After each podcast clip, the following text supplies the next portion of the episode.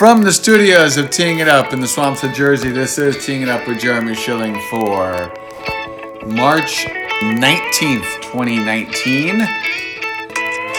Uh, two days after the Players concludes, he was out there. He joins us now. Uh, the voice, one of the voices of Florida State on E ESPN3 and the ACC Network Extra, Mr. Sean Davison. Hello, sir. Welcome back.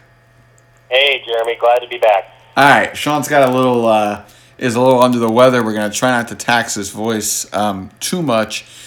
Uh, you've attended this tournament so many times. What did you think about March versus May? Of course, looks immaculate in March.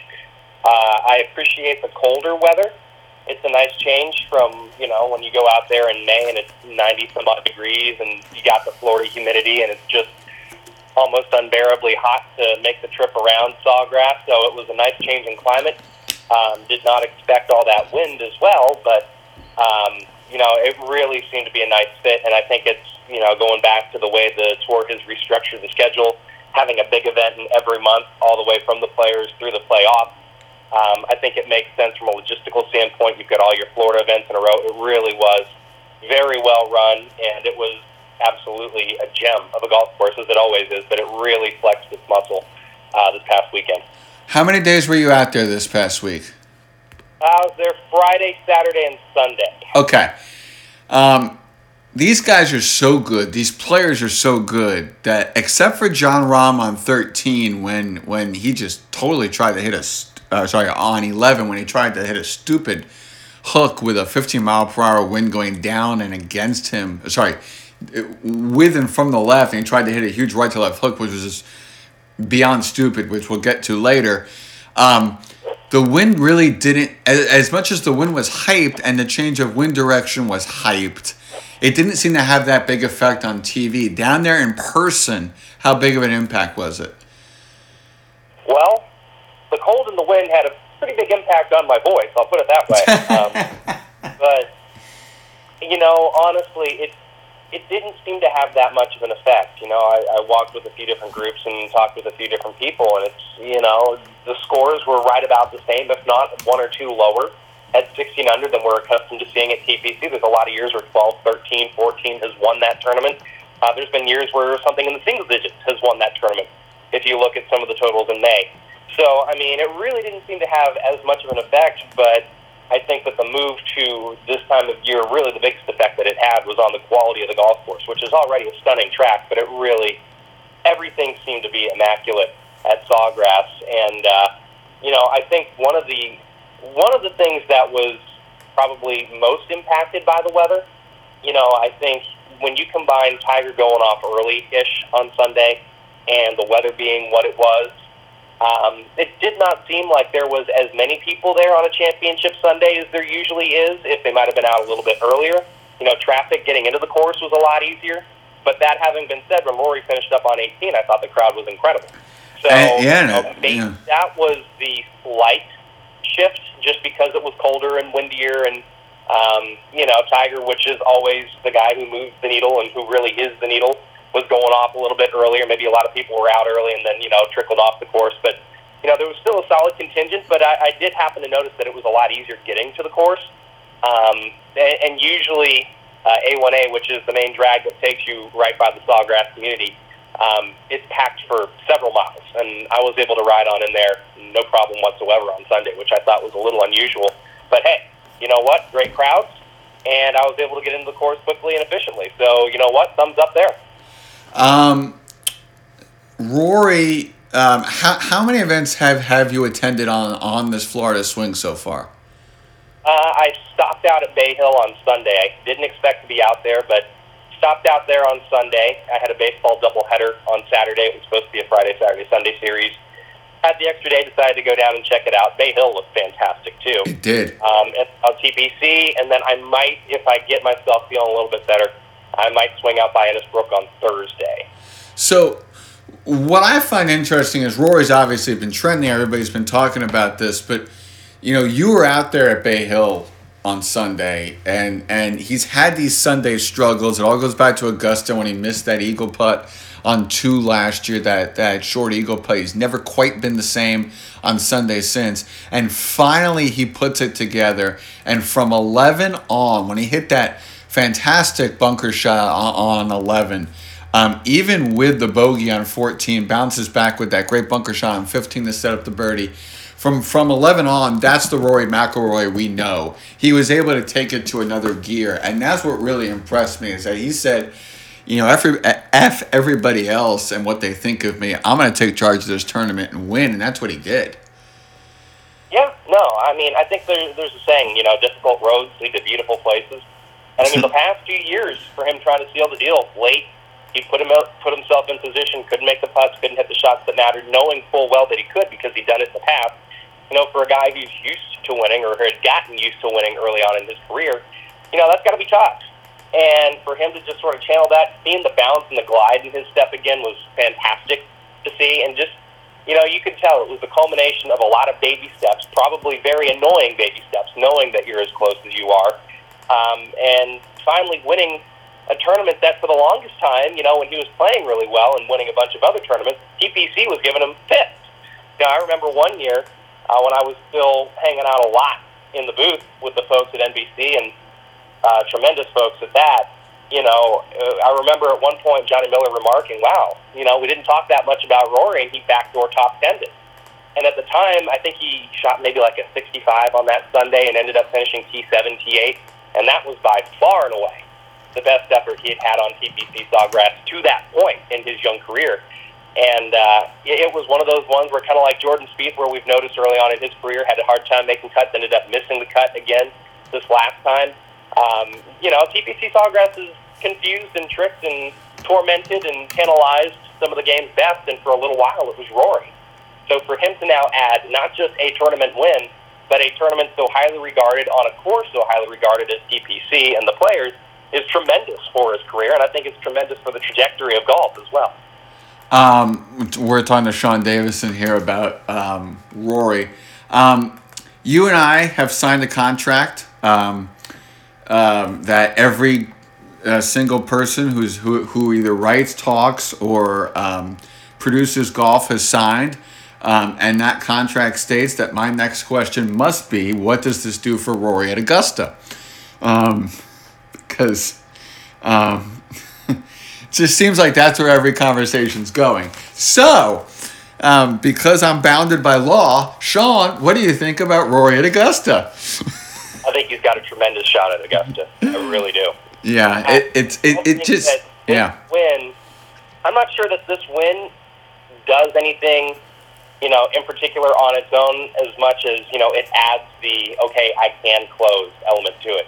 But like it's been said, mainstream the string of top tens, the string of playing in the final groups on Sunday for the past couple of years, putting himself in position time and time again. He already knows that he's playing well enough to put himself there. And he's played well enough at Augusta plenty of times to walk away with a green jacket, but hasn't.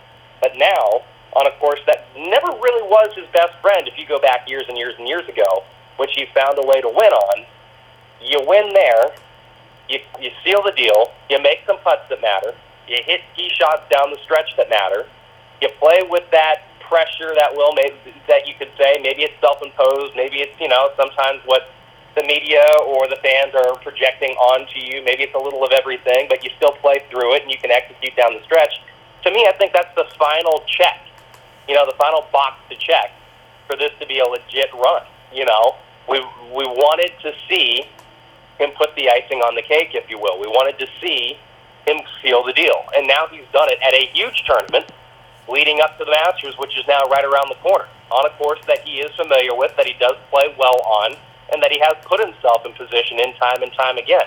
So when you look at the string of top tens, and you look at the string of final groups, and now you see him win a really tough tournament against a really loaded field, and now all the pieces seem to be coming together. It seems like the stars might be aligning for Rory to get his best run yet at a green jacket at Augusta. I don't see why it couldn't be. It's interesting. Um, you know it as as well as, as as as anybody being in the booth. Besides the guy who talked about this as as as much as anybody. Something happens when you step foot on that property. Something happens when you get to that first tee at whatever major it is. And the, the tension and the pressure just get elevated that little bit, and you just wonder what is going to happen here with Rory come Augusta and the second nine on Sunday. Um, or if it's the same as last year and it's having to make a key putt early on. Um, fans the, the tee shot right on one, gets away with it, and then misses that putt on two and was never the same the rest of the day last year. It's going to be fascinating to see how he progresses um, as this year goes on. Um, yeah, and there's, there's two trains of thought, too, and I think they're both perfectly logical. You know, there's the you know going into that tournament that it's the last box, if you will, to check yeah. in terms of winning major championships, and you know that you've had your heart broken there before. So naturally, a lot of people would say, yeah, he's going to press. And I think we've seen him in the past press probably too hard and try a little too hard to win a tournament and to really want it almost too bad. We've heard the reference before that, you know, you kind of get in your own way. And there's going to be the ideology that that could happen again because you know it is the last one left for you to win. And I understand that, and I think it's a perfectly logical argument, and I think it's a perfectly logical point of view. And we really don't know what's going to happen for certain until he sets foot on that ground. But I think the way that I'm choosing to go with it, and I just sort of um, put out there, is you know you can choose to focus on how close you come and the heartbreak, or you can say, you know what, I've come close, so I play here, I play well here. I know as well as anybody that anything can happen on Sunday all I can do and all I can hope for is to put myself in position and trust that just like I did a month ago, I can get the job done this time. And that's where I think just looking at Rory and his mindset and his demeanor and how he carries himself and how he's not getting ahead of himself. I mean, it was a very muted celebration after winning the players. Um, there's a certain maturity and a certain understanding, not just of where he is in his game, but where he is in his life. Yeah. And I think this could be the time that if he puts himself in that position, things are going to check out all right. And I think this positive experience at TPC was really astronomical in that regard. And, and, and also, I'm not 100% sure he knew he won when he tapped in for par. True. On 18. That's also valid. Um, I, you know, they, it was never said clearly on NBC if, if, if Bones had made him aware that, that, you know, he had this lead and as long as you par, you win. I'm, I'm not sure what Bones told him. Um, but I mean, uh, Dan called it as if he won, but I'm not sure Rory knew that he won. So um, there is that distinction. Um, uh, l- let's get to some of the other stuff. You've been around the Florida swing for a long time, and as somebody who has, you know how big Jim Furyk is on that swing, um, how popular he is as a player, and how frustrated he's been at, at his injuries. Seeing him perform at what he did at 48, and especially the tee shot on 18, the second shot, and making that birdie. I mean, that's some moxie right there. That was really impressive from what we saw from Jim Furyk.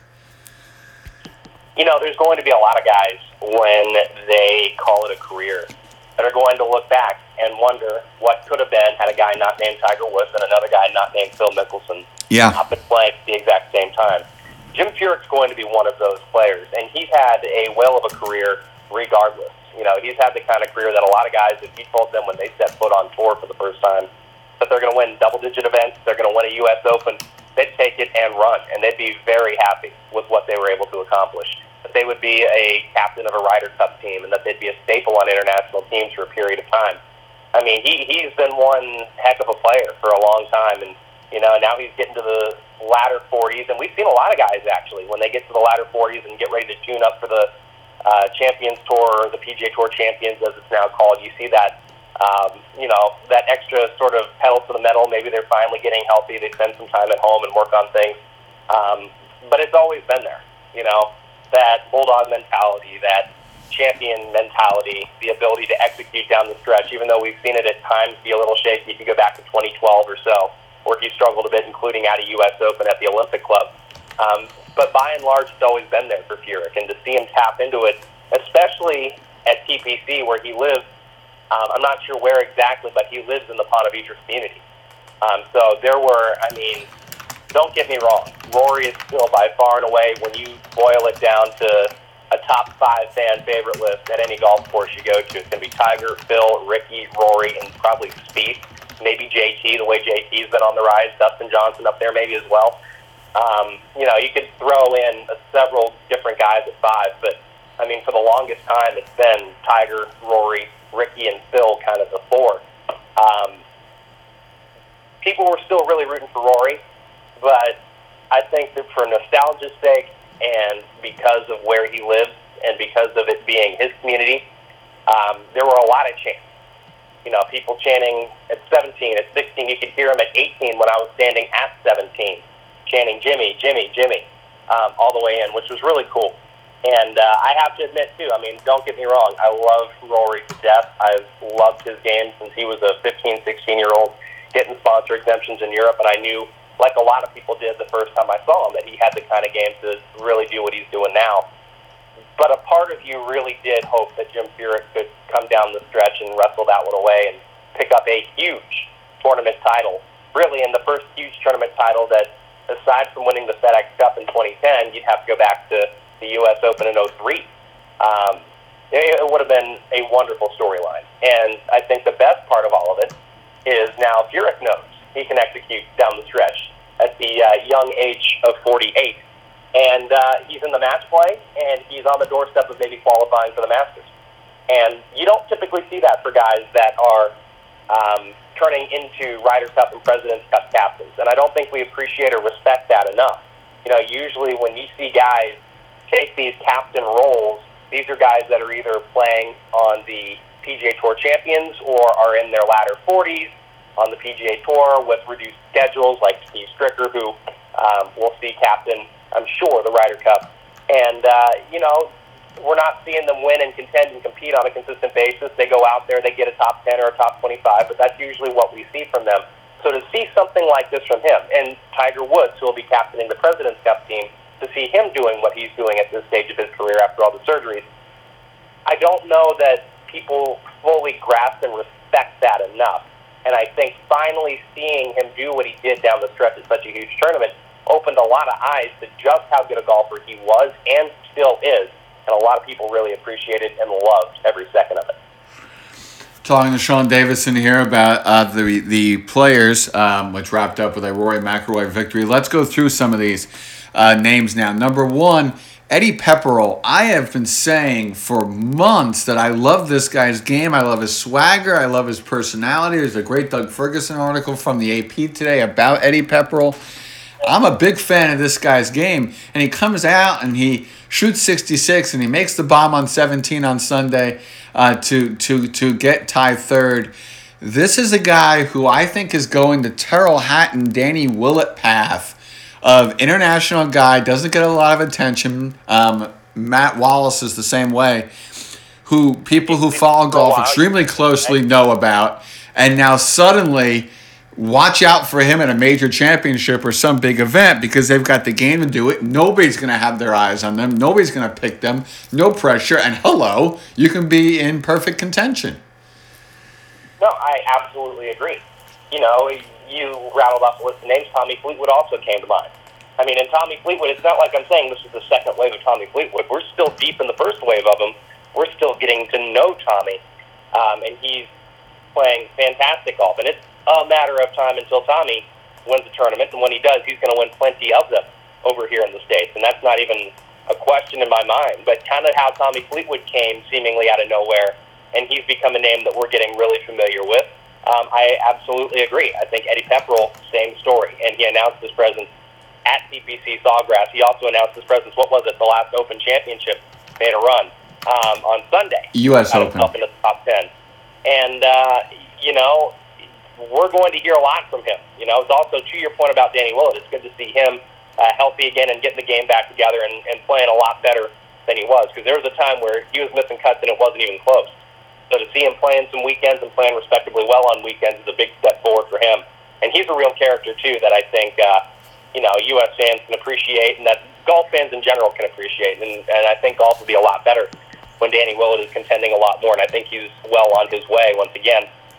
Um, but yeah, there's a lot of younger guys, or maybe even not so younger guys, who've been toiling away in Europe for a little while that have made their way over to the States and are, are playing on some big stages and are making the most of the opportunities. And I think that's the beauty of where we at and where we're at in the game right now is that literally anybody can put together an amazing stretch of golf at any time, and it makes it so incredibly tough to win out there. Which is why I think, you know, yeah, certainly some of the trends with Rory McIlroy and final groups and not making putts was troubling, but at the same time, we also live in an era where even if you do make a few putts, and even if you do play pretty well on Sunday in the final group, there's a very good chance somebody a group or two ahead can shoot 65 and pass you up. Um, so it's we live in a day and age where anybody can string together an incredible stretch of golf, and you know we're getting to meet all these new faces, and we're getting to know all these new personalities. And I think the more and more that happens, Tiger can't play forever. You know, Phil can't play forever. Um, Vijay Singh would like to think he can play forever, and he darn near won a tournament down in West Palm Beach, but he can't play forever either. Um, and it was great to see him contend down there too. Um, so we're going to have a new wave of players you know, and Jordan Spieth isn't going to win every week. He's struggling right now. Um, Rory McIlroy is going to ride the highs and lows. We're going to need some other guys. And we're starting to find a new wave, not just of American talent, but also European talent and global talent as well. There's some really good players, Haotong Li. Um, we already know Hideki Matsuyama from Asia. I, I think golf is in a really healthy place, and the more and more people that we get to know who perform in these big tournaments, the better overall for the game. Um, all right, what was Jon Rahm thinking on 11? And that's got to be one of the more frustrating losses of his career. He was in perfect position to get this title, and he struggled out of the gate. Everybody struggled out of the gate on Sunday. Um, yeah, he you know he has the fight with Adam Hayes, his caddy. Um, that's got to sting. I, I think more so for anybody who lost this event um, you know, guys like Pepperell and Johnny Vegas made a run. Dustin, eh, you know, he won't feel bad about it. Sneds won't feel bad about it. There was nobody really else who lost this tournament. Abraham Ancer was up there for a while and then he struggled with bogeys on 12, 13, and 18. But you would have to go back to Rahm, who just had all these problems at the end. He bogeys 11, bogeys 15, and then dumps in the water on 17. Plus, Tommy Fleetwood falls in this class, too. Um, but I mean, that's just got to be really frustrating for for Rahm to make that mistake. And the caddy was right; he should never have tried to hit that shot. Yeah, I mean, he absolutely was right. That wasn't a shot he should have attempted. And you know, I will say this: you mentioned Fleetwood. Fleetwood's going to be a little frustrated too because, kind of like Rory, he would put himself in position time and time again and couldn't come away with that elusive victory for a while. You know, Fleetwood's probably going to have to get back to the drawing board and wonder what the heck do I've got to do to, to get the job done one of these weeks. So I think from that perspective, Fleetwood's going to be a little bit frustrated. Um, but I think on top of that, you know, you and I have said time and time again on the show, uh, through texts, on social media, you got to learn how to lose one before you learn how to win one. Kind of, with rare exception, guys learn through losing. And, you know, for Jon Rahm, that's really the first time in a, we'll just call it one of the top five go-to events or huge events around the world that you know you put that in your resume and you've really you know beefed it up a lot. Um, you know, it's called golf's fifth major unofficially for a reason. And that's the first time he's really ever put himself in position in the final group with the lead on Sunday coming down the back nine. And what we saw was we saw a guy who made some questionable decisions down the stretch and pressed a little bit too hard and was overly aggressive and wasn't thinking things through necessarily all the way. And those are things that he probably knows full well and is probably kicking himself a little bit for. But I guarantee you the next time he's in that position, he won't do it again. And that's, you know, to me, a guy who's young, who puts himself in that position, who did not play the way he wanted to, who did not make the decisions that he wanted to, yeah, it's going to hurt a little while. It, it sure will. And uh, I, I wouldn't blame him for licking his wounds for a little bit. But to me, the thing that'll tell me a lot about Jon Rahm is how he responds the next time he's in contention. And he is way too good of a player not to put himself in contention, not just at TPC again, but at just about every other major on the schedule. He will find a way to get himself back into contention, and I do not have any worry in the world that he will find a way to close it.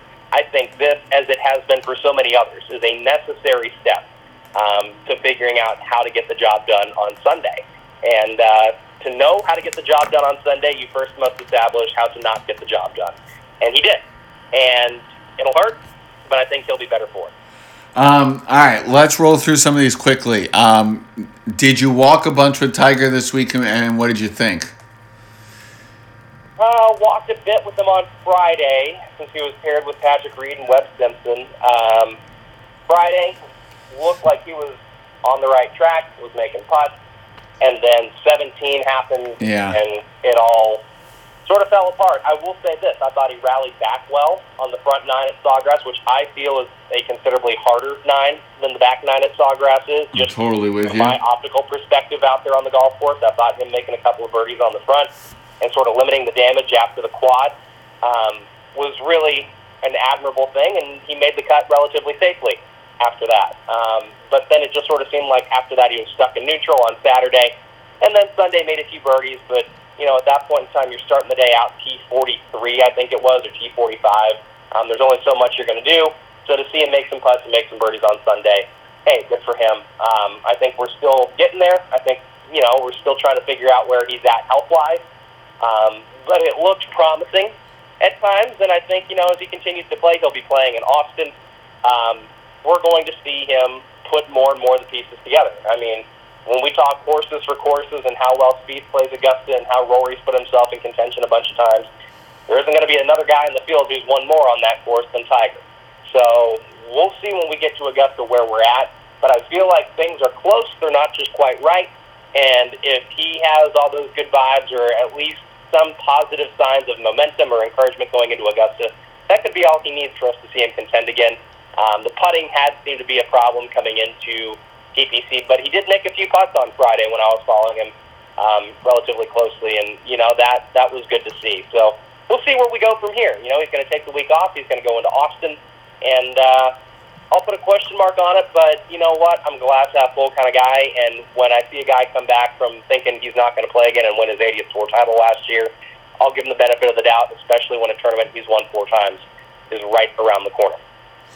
Um, all right, and then final thing, and there's a lot of things we can talk about, um, and and I think Tiger will be fine too going into uh, going into um, this this upcoming stretch, and, and I think Austin will be good just to get him in in, in, in a different mental space at, at the match play, and that golf course will expose some flaws. I think that'll be helpful, and then as long as he doesn't have to play a lot of golf and have quick turnarounds, I think he'll be good. Um, and uh, what's also going to be interesting for Tiger is to see um, if if he has quick turnarounds, having to play 36 in the weekend. It, it, it'd almost be better if he doesn't make it out of his pod.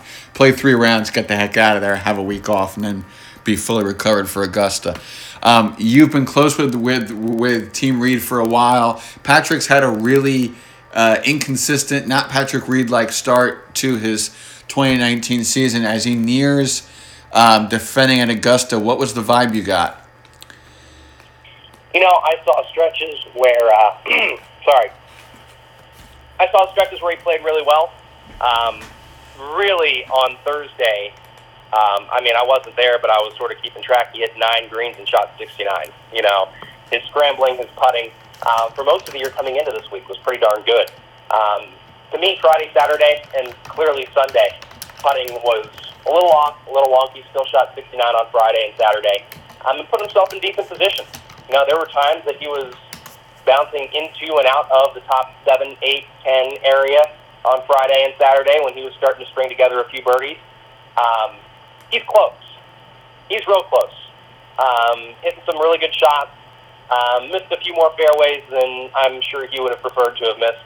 Um, but for me, I think the big story for Patrick, at least from what I saw at TPC when I watched him at TPC, was there were a lot of makeable putts that he missed, um, especially on the weekend and especially on Sunday um, for birdie and for par.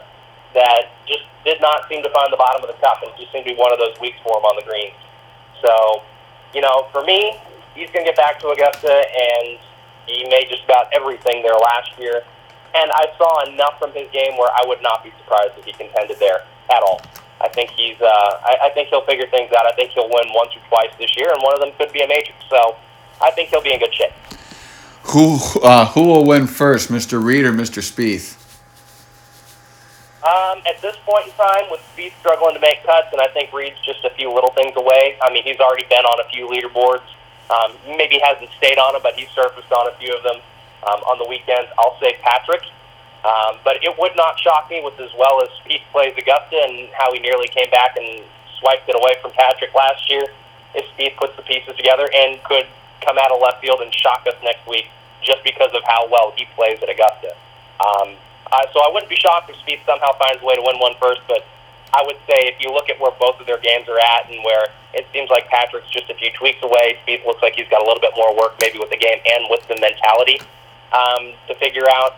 Um, I would say Patrick Reed naturally I would go with would win first, um, but I think both of them are going to be just fine. I think both of them are going to contend, and I don't think it's going to be too long until we see both of them contending again.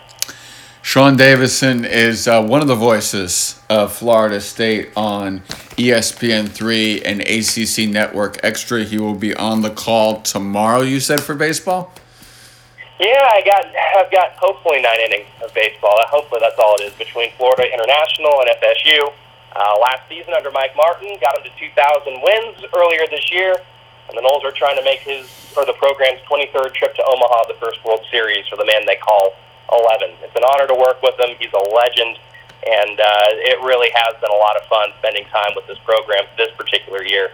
And uh, we'll see how they respond in the midweek. They had a tough week last week against Florida and NC State, so this one's going to be important. You and Chip Baker in the booth? Yeah, Chip Baker, who uh, was an assistant at Virginia Tech and uh, Georgia Tech for a while, and then was Mike Martin's third base coach at Florida State before he became the director of baseball ops. So we'll be doing that. And we're breaking in a new sideline reporter in Blake, who's got a lot of talent, and we'll see what he can do on the air. Uh, Noles are playing UCF tonight. That'll be Blake's debut with a different play-by-play guy, and then I'll be working with them on Wednesday. Um, and uh, all and and as I said, you can hear those games on ESPN three, and um, ACC Network Extra on the road to Omaha. And uh, Sean, this starts a run. We're gonna talk to you once a month, basically, from now through August.